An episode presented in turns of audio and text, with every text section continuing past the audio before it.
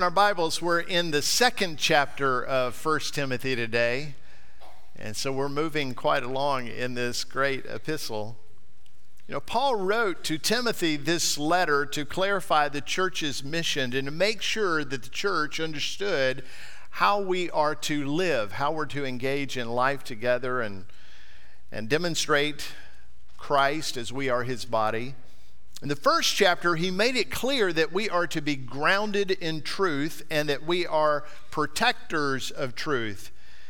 Inevitably, false teachers attempt to sway people away from true doctrine, even moving them away from the gospel. And that's what was happening here in Ephesus.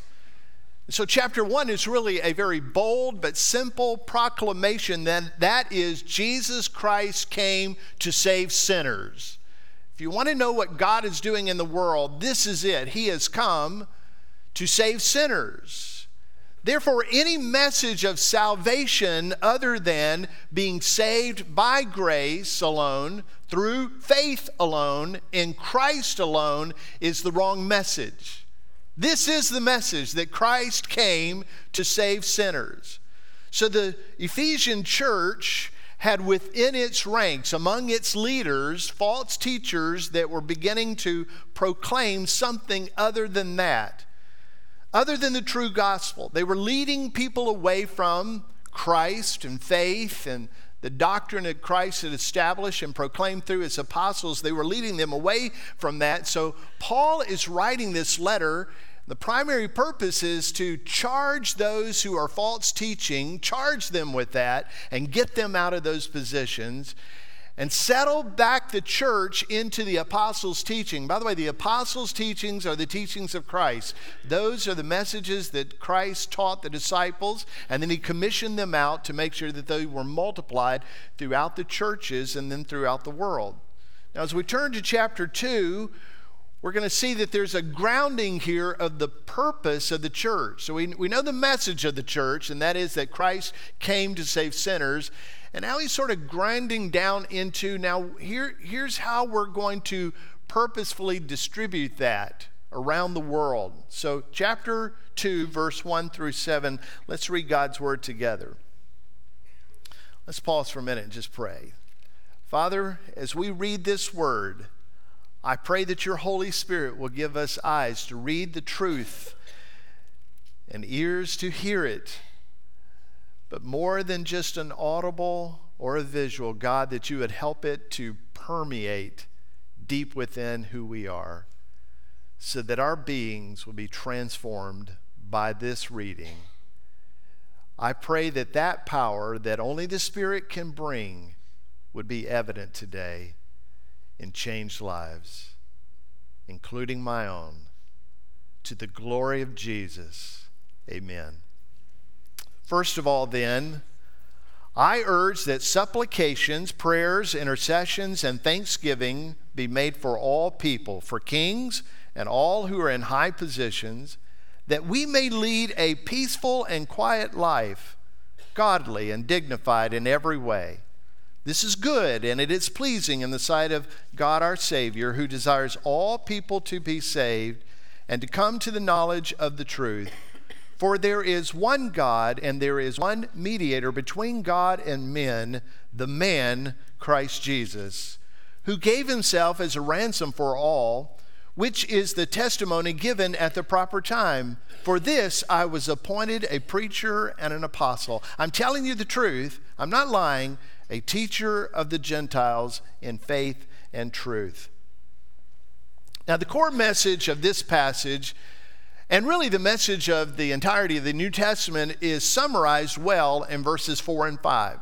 If I can just repeat that again, here's what he says God our Savior desires all people to be saved and come to the knowledge of the truth, for there is one God and there is one mediator between God and men, the man, Christ Jesus, who gave himself as a ransom for all.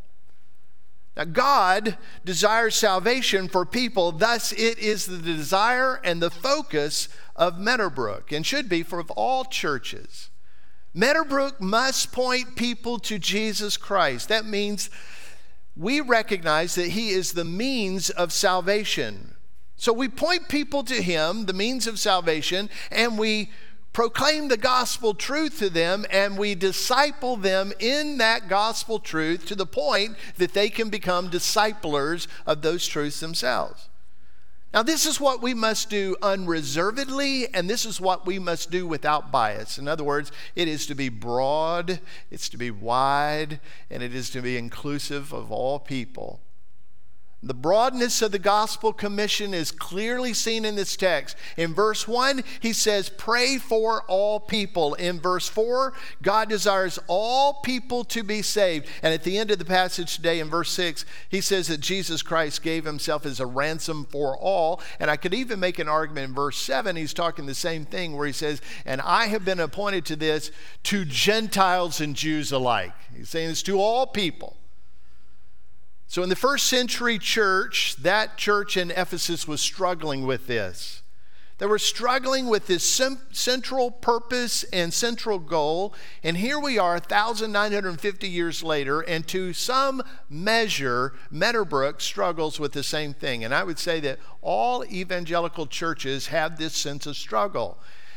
Churches have a tendency to start looking inward to start focusing inwardly and what Christ has called us to do. And now the apostles are doing the same. The scripture is telling us the same. Have an outward focus. Yes, we are to focus on one another in love and good deeds. We are to minister to one another and serve one another. We are to be a demonstration of what it's going to be like in heaven when the saints of God have come together. But we must also focus outwardly in a broad and expansive way. This passage helps us to reset that vision. It helps us individually and it helps us collectively as a church family to have a reset in this purpose that Christ has established for us. Verse 1 of chapter 2 is the reset.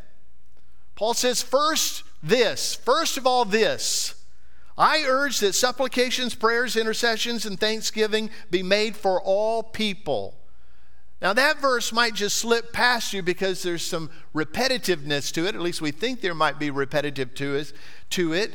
But really, this verse is helping us to condition and align our hearts with God and His purposes. You say, Well, I don't see the purposes of God in this. Listen, what this verse is doing is helping us to have the heart that God has. And how we have a heart of God and have the heart of God is in prayer. Prayer is what triggers, it aligns, it conditions our hearts that we might be like Christ. So, if you want to see more people be saved, like what Paul is talking about, then here's what he's saying pray. Charles Spurgeon said it this way the soul winner must be a master of the art of prayer. You cannot bring souls to God if you do not go to God yourself. And I think Spurgeon is onto some truth there. If you and I are going to engage with the heart and have the mission of Christ, then we must be close to Him in prayer. If you want to be near to the mission of Christ Jesus, then you've got to draw near to Him in prayer. And if you want to glow with the passion of Christ within you, then you've got to draw near to His glorious presence. And the way you do that is through prayer. So many of us sense a need to have a greater fervor to be gospel communicators, to share faith, to share the narrative of Christ Jesus. And since many people in this room have not shared the gospel ever, or a number in this room have not shared the gospel very often, then perhaps you feel the Spirit's conviction to do so. This message is not to bring guilt on you. It's not to make you feel guilty to the point that you'll suddenly start doing it. But it does help us when we acknowledge that we don't often have the same passion that Jesus has. And how do you get that same passion? How do we move forward? Here's what Paul says pray. If you're thinking this message is about you pulling yourself up by the bootstraps and getting on with the march of the gospel, and that you're going to be able to do it suddenly in your own strength and your own power, it's the wrong message. Here's the message that I have to proclaim Jesus says, uh, Condition your heart and align your heart, do it through prayer, and I will fill you with passion. I'll give you the urgency, I'll give you the unction that you will become a discipler one to share the gospel. So, how do we move forward? Paul says, here's the way you move forward. Here's the first step. It's funny. He says, first of all, this. He never comes to a second step, he never comes to a third step, a fourth step. He just said, this is it. First, this I urge that supplications, prayers, intercessions, and thanksgiving be made for all people. Now, I want you to think of one person in your life or around your life that you desire to be saved? Who's the one person you're not certain about their soul? Or soul, and you're certain that it is not given to Christ, is not made new in Christ, and therefore they will be under God's condemnation for the rest of their days and into eternity will be judged, separated from Him where there is weeping and gnashing of teeth? Who's the one person in your life that comes to mind that needs to be saved? And I want you to think about that person, and I want to begin thinking about what Paul is calling us to do in prayer for that person. Now, the one of many people in my life, but one person that is on the forefront right now that I'm having God's gospel conversation with who needs to be saved, his name is Kevin. Now, it's not our Kevin. I'm not the Holy Spirit. I don't know what's in Kevin's life, but I'm pretty sure that he's saved. But this particular Kevin in my life that the Spirit of God has drawn into my life, I want to see him saved. I have a desire for that. Now, who's that one person in your life? Now, again, this isn't meant to heap guilt upon you.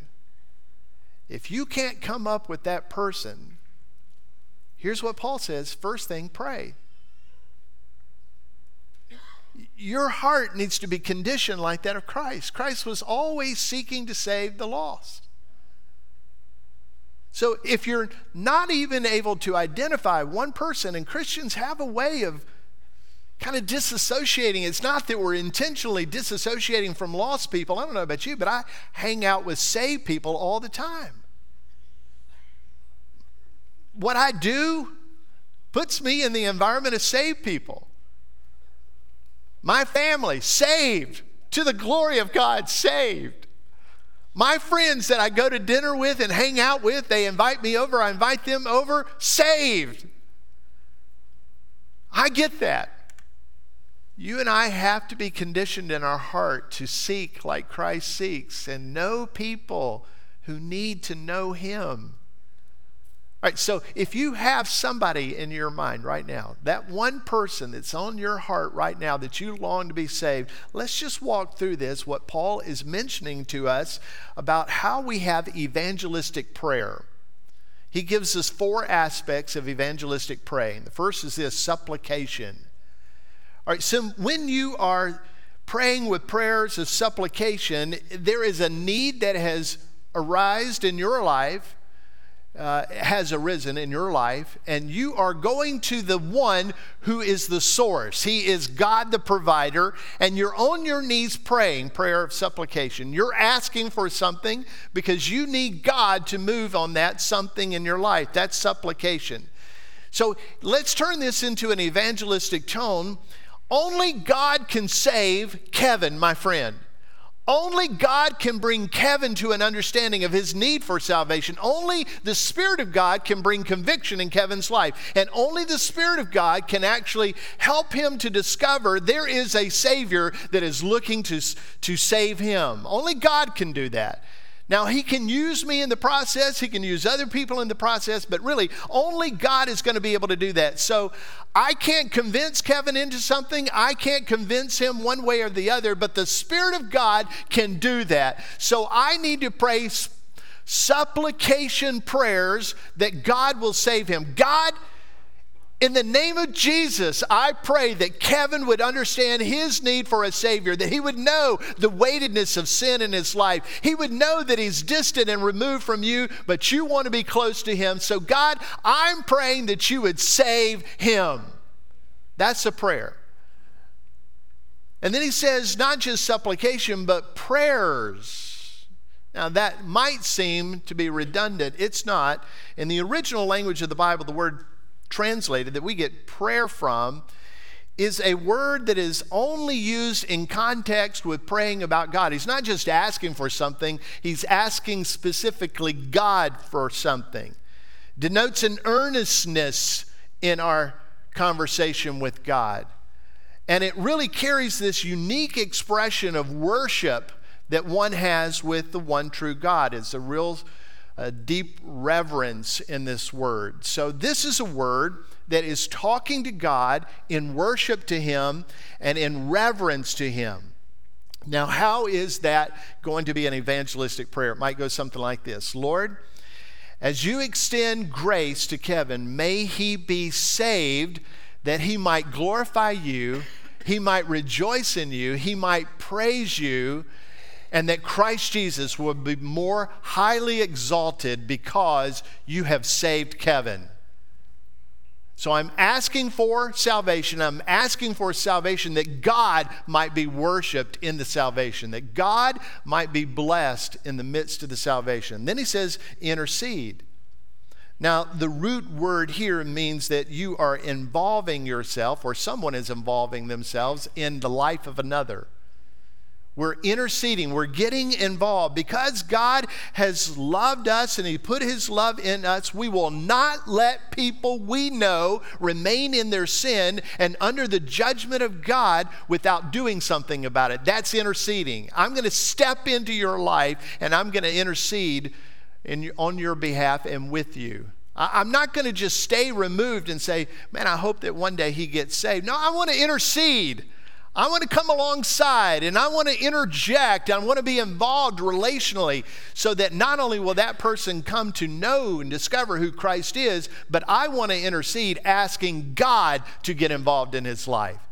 God, please don't let him stay removed from you. God, please let him know your name. God, please let him have understanding to Scripture. I'm interceding, and then finally, I'm giving thanks I'm showing gratitude. And in this way, thank you, God, for the gospel. Thank you for hope. Thank you that you are still seeking and saving the lost. Thank you that I know that you're moving towards Kevin. Does that make sense? Here's what he's asking us to do prayers of supplication, prayers of engaging conversation with God, moving that person hopefully to worship and engage God in thanksgiving, interceding on his behalf, and having great thanksgiving. Now, I, you can see from that supplication, intercession, uh, prayers, intercession, and thanksgiving, you can see that there is a, an acrostic that's pretty simple there. And I almost gave it to you. It spits. I thought, okay, we don't need to have an acrostic spits uh, to point somebody to gospel evangelistic ways. Let's flip it upside down and we're going to go with tips, okay? So uh, you just remember tips and you'll have it. When you're driving down the road, preferably not 411 south because that your mind is way confused when you're doing that all right? You're, you're thinking about all those people that do need jesus and you just might help them meet him pretty soon. But uh, when you've got some time and you can just drive down the road turn off the radio have that person in mind and you just begin praying tips. God thank you that you're still saving people Lord, thank you that you saved me. Thank you that your gospel is so rich. And Lord, thank you that you, by your Spirit, has drawn my attention to that person right now. And I thank you that you're already at work. If you weren't at work, I wouldn't be praying for that individual. So thank you, Lord. And Lord, I just want to intercede. Not only do I want to get involved in that person's life, but God, I'm asking on their behalf that you get involved in their life. That by your Spirit, you'll convict them of their sin, and by your Spirit, you'll help them to discover the grace of Jesus Christ. And God, I want to be part of that. I want to be part of that movement. But Lord, I'm asking that you be at the helm of that. And Lord, I'm praying for that person.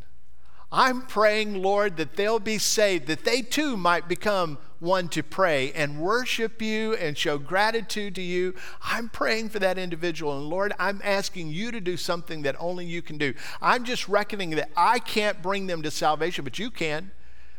You've done it to a few million people this year, Lord. I'm trusting that you can and want to save that individual. So I'm asking you to do what only you can do.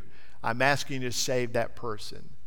Now, that'll condition your heart and that'll bring power to the conversations that you'll have with that person. Now, let me ask you if you and I are driving north on 411 and we're praying that kind of prayer, what kind of conversation do you think we'll be anticipating with that individual? You think you'll be worried about, eh, may or may not share? No, I'm going to tell you. If you're praying that kind of prayer, your heart will be conditioned and your purpose will, will be in alignment with Jesus. And there's no question you'll see the avenues open up and you'll be having conversation with that person about who Jesus Christ is. So Paul says, first of all, pray. Pray in these ways and see what God will do. Now, let me just just throw this out here for a moment. Hoping someone will be saved is not like praying for somebody to be saved. When I was a kid, I can remember I had some tiger pajamas. I'm talking about a little kid, five, six, seven years old. And my tiger pajamas were like filled with static electricity. I could get under the covers and the blanket and I could run my legs back and forth, and it was just like the 4th of July going off in my bed. Anybody ever had a pair of pajamas like that? I don't know what they're made from, probably came from China or somewhere, but man, there was like fireworks going off everywhere. I didn't really worry about getting electrocuted in my bed by running my pajamas back and forth. There's not much power to that, right? All right, so hoping that your friends and your coworkers and your classmates are going to be saved is about the power of static electricity in your bed. You ain't going to get anybody charged up there. But prayer is different. Prayer is like a lightning bolt from the thunder from the throne of God and it will thunder into their life and it will bring transformation to them like you've never experienced with anybody else that you haven't prayed for.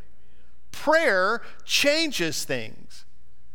And if you want people to be saved, pray. You want them to be saved, call their name out very specifically. So here's what Paul's saying Prayer is transformational spiritual work. The lost get saved. It empowers those who are going to proclaim the word. There's power in prayer, and as it aligns our heart with God's heart and God's will, things happen. Secondly, he says this pray specifically and broadly for salvation of people. Now, specifically, I'm saying call them out by name, but don't just pray specifically about a few people, pray broadly. Look for the opportunity to pray in broad ways. In fact, Paul says, I urge you to pray for all people everywhere. Pray very broadly. And I believe what he has in mind here is that we see people as eternal beings. So when we're in the checkout line and we're looking around, two rows over, you're not going to be able to have a conversation with that person unless you wait outside in the parking lot and have conversation with them, but more than likely, they're going to be gone before you're gone because you choose the slow line like I do. It's just a knack that I have. Which one is this going to move quicker? I'll choose this one. And 20 minutes later, I'm like, good grief, why did I choose this line? All right, so those folks are already be gone. But I need to be looking over there and saying, God, please, thank you for salvation. I ask, Lord, that you would intercede in that person's life. I don't know them, but Lord, just I intercede for them. I pray for them now, Lord, that they would be gloriously saved. And if they're saved, that you would grow them in their faith.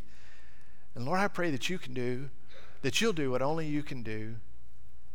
And just see people praying broadly for people, driving down the road, pray for people. Scanning Facebook, which is a total waste of time, but just pray for people as you do that. And just sense that God wants you to pray for all people everywhere. See them as spiritually eternal beings. You know that God has created every single person to be made for eternity? There's not a single person on the planet that is not eternal. God has given them a soul. The question is not if they're eternal, the question is where will they spend eternity? So we need to be praying for people. Pray for all people everywhere, he says. Make it broad, use the tips, and, and pray that God will bring salvation in their life. So let's be spiritually aware and prayerful of people and the need for salvation for all people when moving about the community. Now, this might be a good place for us to note that God's perfect wisdom is certain in salvation. Now, listen, because this is going to be a little bit confusing, and I don't want you to misunderstand what I'm trying to say. Because some people argue that only the elect are saved, and that's true.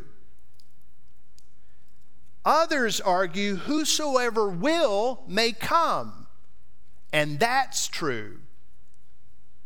We should be humble enough to admit that God is sovereignly electing people to be saved, and yet He says, I want my gospel to go out broadly and widely to everyone because I desire all people to be saved. You say, Randy, it sounds like you're saying two different things. And in some ways, I am. That's where faith comes in. Lord, I don't understand everything that there is to know about this great election that you have for the saints of God.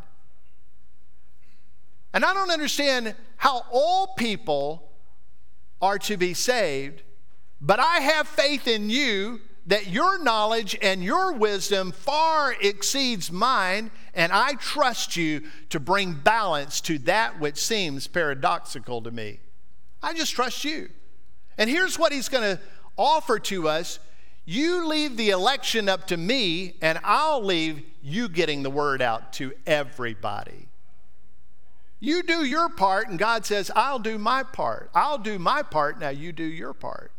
And I'm okay with that. Are you okay with that? That we can just settle into, I don't understand everything about the scripture and how it all comes together and how it balances out and how it's harmonious, but God certainly does. And my faith is that God can certainly work through all of that. And maybe one day in the future, we'll know how He does that. So our role is very specific pray and cast the net very broadly for the gospel. And all people, even kings and those who are in rule over us, even those folks, praying for them. And it's God's job to save them. Unfortunately, some people get too caught up in debating God's role of the salvation experience while neglecting what He has specifically called them to do, which is to pray and to share. So let's keep praying and let's keep sharing and leave the results up to God. All right, so Christ transforms communities. Here's what Paul's saying when they hear and receive the gospel, the community is transformed. Now, that's an important statement for us. It's a true statement, but it's exclusive. You hear this. There's no transformation of a community without the gospel. Society is not changed without the gospel. Now, that we must keep in mind when we are bothered by the chaos in society today. The culture is a muck, isn't it? And you and I can watch the news or read the news and we can say, man, this thing is turned upside down. And it is. But without the gospel, it's going to stay that way. Without the gospel, people remain spiritually dead in their sin and desperately wicked. Without the gospel, they remain rebellious to God and disobedient to his commands. Without the gospel, God's conviction and judgment remains on them. Yet, God is for them and God desires them to be saved and God desires them to come to the knowledge of truth. But there is one way and only one way in which people are saved. Now, antagonism against Christians is on the rise in the U.S. And it will continue unless our country experiences spiritual awakening in Jesus Christ. Today's passage points to that. Let's just go back for a moment here's the blessings that occur when people are being saved. Number one, Christ is exalted and glorified. When people are saved, Christ is exalted. He's worshiped. He is glorified. And people experience new life in Jesus. And here's what today's passage is talking about. He says that as people are being saved and communities are transformed, Christians can live a peaceful and quiet life, godly and dignified in every way. Now, that's a wonderful, blessed event that comes when people are being transformed by the gospel, that Christians have opportunity. Now, I do think that the antagonism towards Christians is going to continue and it's going to grow more broadly, especially as the moral and sexual revolutionists continue to, to proclaim that we have no right to trust in God or His creative order or His law. Clearly, Christians and Christian organizations are going to have a difficult road to hoe in the days ahead. We have challenging days ahead. The Equality Act that is currently being pushed by President Biden and many progressives on the, the liberal side of things have presented to the country a massive religious liberties issue, especially distinctly biblical organizations and institutes. You and I will have a very difficult time as a church proclaiming the things that Christ has called us to proclaim if this act passes. If you're a Christian school, you're a Christian college, you're a Christian business, this is going to call into question your ability to act in the things that you believe the Bible gives you specific instruction on. Antagonism is raising. Now, catch this because I want you to hear me clearly. A change in the president, a change in Congress, a change in any political way will not change the fact that that is going to continue. The change comes when people are spiritually transformed with the gospel of Jesus Christ. That's where the change happens. And here's what Paul says when the gospel is going forward and communities are receiving the gospel, people of the community are receiving the gospel, then the community is transformed and Christians can live at peace Christians can live in a way that they can express their life in Christ, and they can live in a way that is good and right and noble and pure. So let's understand that the peaceful, quiet life that Paul is talking about is not an idyllic suburban life of things just being good and well. No, it's faithfully expressing the life that we have in Christ.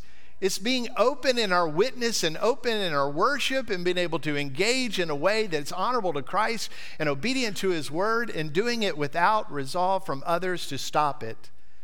That's what we long for people to be saved, and in their salvation, we have the blessing of being able to live quiet and peaceful life, exercising Christ likeness in Christian ways. All right, look at the next point. Salvation is mediated and paid for by Christ.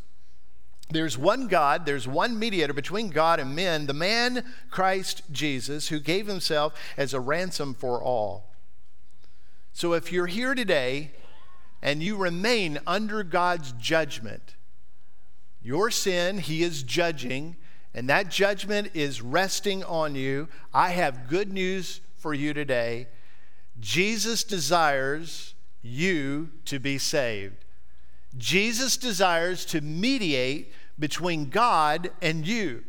And Jesus desires you to be saved to the point that he has paid, becoming the payment for your salvation. That's good news, isn't it?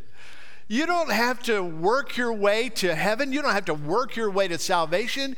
You can try to do that, but I can tell you you'll fail miserably short and you will be ex- expressly exhausted by the time you've figured that out. How about just come to Christ in faith? Come to Him in faith that He is the mediator, the only mediator who can bring God and you together, and He is the only one by which can make the payment, by who can make the payment for your justification. Come to Christ today. Come to Him that you might be saved. So it would be foolish for you to stand before God one day, which we're all going to stand before Him one day. It'd be foolish to plead not guilty when you know you're guilty and everybody around you knows you're guilty, and God, who knows every word ever uttered by you and every thought ever in your brain, when God knows every action you've ever committed, God knows all those things. It would be foolish to stand before Him and say, I'm not guilty.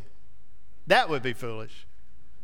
And it would be foolish to stand before God one day and believe that He's going to turn a blind eye to your sin when He is full of holiness and justice. That would be foolish. And so He is pleading today that you would be saved, urging you to come to the mediator who can fix this Come to the one who can make payment for your sin, not only take the sin out of your life, give you credit for his righteousness, declare you to be holy before God, and thereby justify you before the great judge. That's what he's calling us to, to come to him in faith. If you're here today and you need to trust Christ, do it today. Don't put that off. Be saved today. There's one God and every person's going to stand before him in the future. But there's hope, and the hope is in Jesus, who's the mediator between sinful people and holy God. Now, pay careful attention to this fact there's one God, there's one mediator between God and men, the man Christ Jesus. Now, don't be misguided by anybody who claims that all religions serve the same God. I can tell you that is a lie from hell itself. All religions do not serve the same God. In the scripture, it says it very specifically there is one God and one mediator, the God man, Jesus Christ. The, the Bible reveals that God is exclusive. That's the reason why Yahweh says, I am the Lord your God. You shall have no other gods before me. I mean, that's the number one, right? That's the first of the Decalogue, the Ten Commandments. I am Him, and you shall have no others. So there's exclusivity in salvation. It's found in Christ, but there's a broadness about it as well, where Jesus is saying to the world, I desire that you would be saved. So, Jesus is that way by which people can be saved. It's incorrect to think that all roads are re- leading to heaven. Listen, all roads are broad and they are leading to hell. The narrow way through Christ leads to salvation and to the true heaven. This is very specific and clear in the Bible. But isn't it gracious that God desires all people to be saved, for all people to know him in salvation. And notice how loving and generous it is that Jesus says, Not only do I want you to know the way, I am the way, and I will provide for you the salvation. I'll mediate the salvation for you, and I will be the payment of that salvation. And so, Jesus, who is fully God and fully man, the God man, brings God and mankind together again by being the ransom for our salvation, the payment. He's not just making the payment, he is the payment. And He's the perfect one who can pay, never sinned. He can make the payment for us and give us the glorious righteousness. So, ransom is a rich theological word, and this verse explains that Jesus just didn't pay the price, He is the price, and He gave Himself for you. The ransom paid by Jesus satisfies the justice that God requires is sufficient for all who put their faith and trust in Him. So if you're here today and you're needing salvation, come to Jesus. If you're wanting somebody to be saved, move them to Jesus. Help them to discover who Jesus is. Point them to the Scripture. Read the Scripture to them. But now here's the final point, and it'll be very quick. God appoints us to pray for and share faith and truth with all people. This, this is our call. If you're saved, this is the call that you and I have in life. Paul says, For this I was appointed a preacher and an apostle. That is one going commissioned to sent out by God to, to uh, declare the wondrous gospel. He says, I'm telling you the truth, I'm not lying. A teacher of Gentiles in faith and truth. So, this is his purpose. And this is our purpose as well. If you've been saved, God has given you the appointed call to be a communicator of the gospel. You say, Randy, I know that. I sense of conviction about not doing that. I wish there was more of that in my life. Then Paul says, here's the way you condition your heart. First, pray. Prayers is supplication, prayers and intercession and thanksgiving. Pray. Pray specifically and broadly and see if God won't condition your heart and align your heart to his purposes. And I'm certain the more we pray about people being saved, the more people will be saved around us and in our lives. Let's take God at his word and follow him in obedience. Would you pray with me? With your head bowed and your eye closed, it might be that this message is about salvation for you because God wants you to be saved. He desires you to be saved. Maybe you've been thinking about this, maybe you've been putting it off, or maybe this is the first time you've ever heard somebody talk about Jesus being the God man who's the mediator and the ransom. As God has helped you to understand His gospel, His good news, won't you receive it? You might pray something like this Father, I recognize your holiness, your awesomeness, and the wonder of your creation. And I reckon, Lord, that you know me very specifically. You know my sin. You know my intentions. You know my thoughts. And I believe, Lord, that you know I fall desperately short of what you require of your creation. Lord, would you forgive me of my sin? All the regret and failures that I've had in my life, that I am having, and that I will have, will you forgive me of that? Would you make me whole in Jesus Christ? And as you wash away my sin, will you put in me the righteous nature of Jesus? That I might live for Him. I choose to lay down my life as it is and take up the way and the life, the cross of Christ.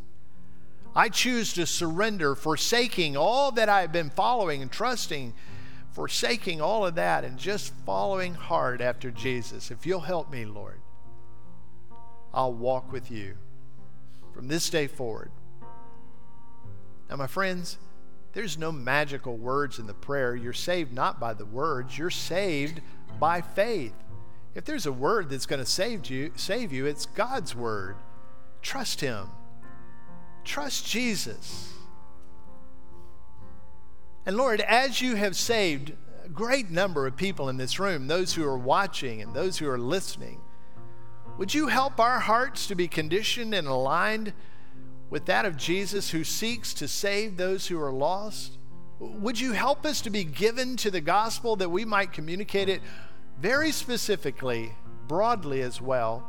Would you condition us in prayer, Lord, that we might be conditioned to be gospel presenters, disciplers, to the glory of Jesus, I pray.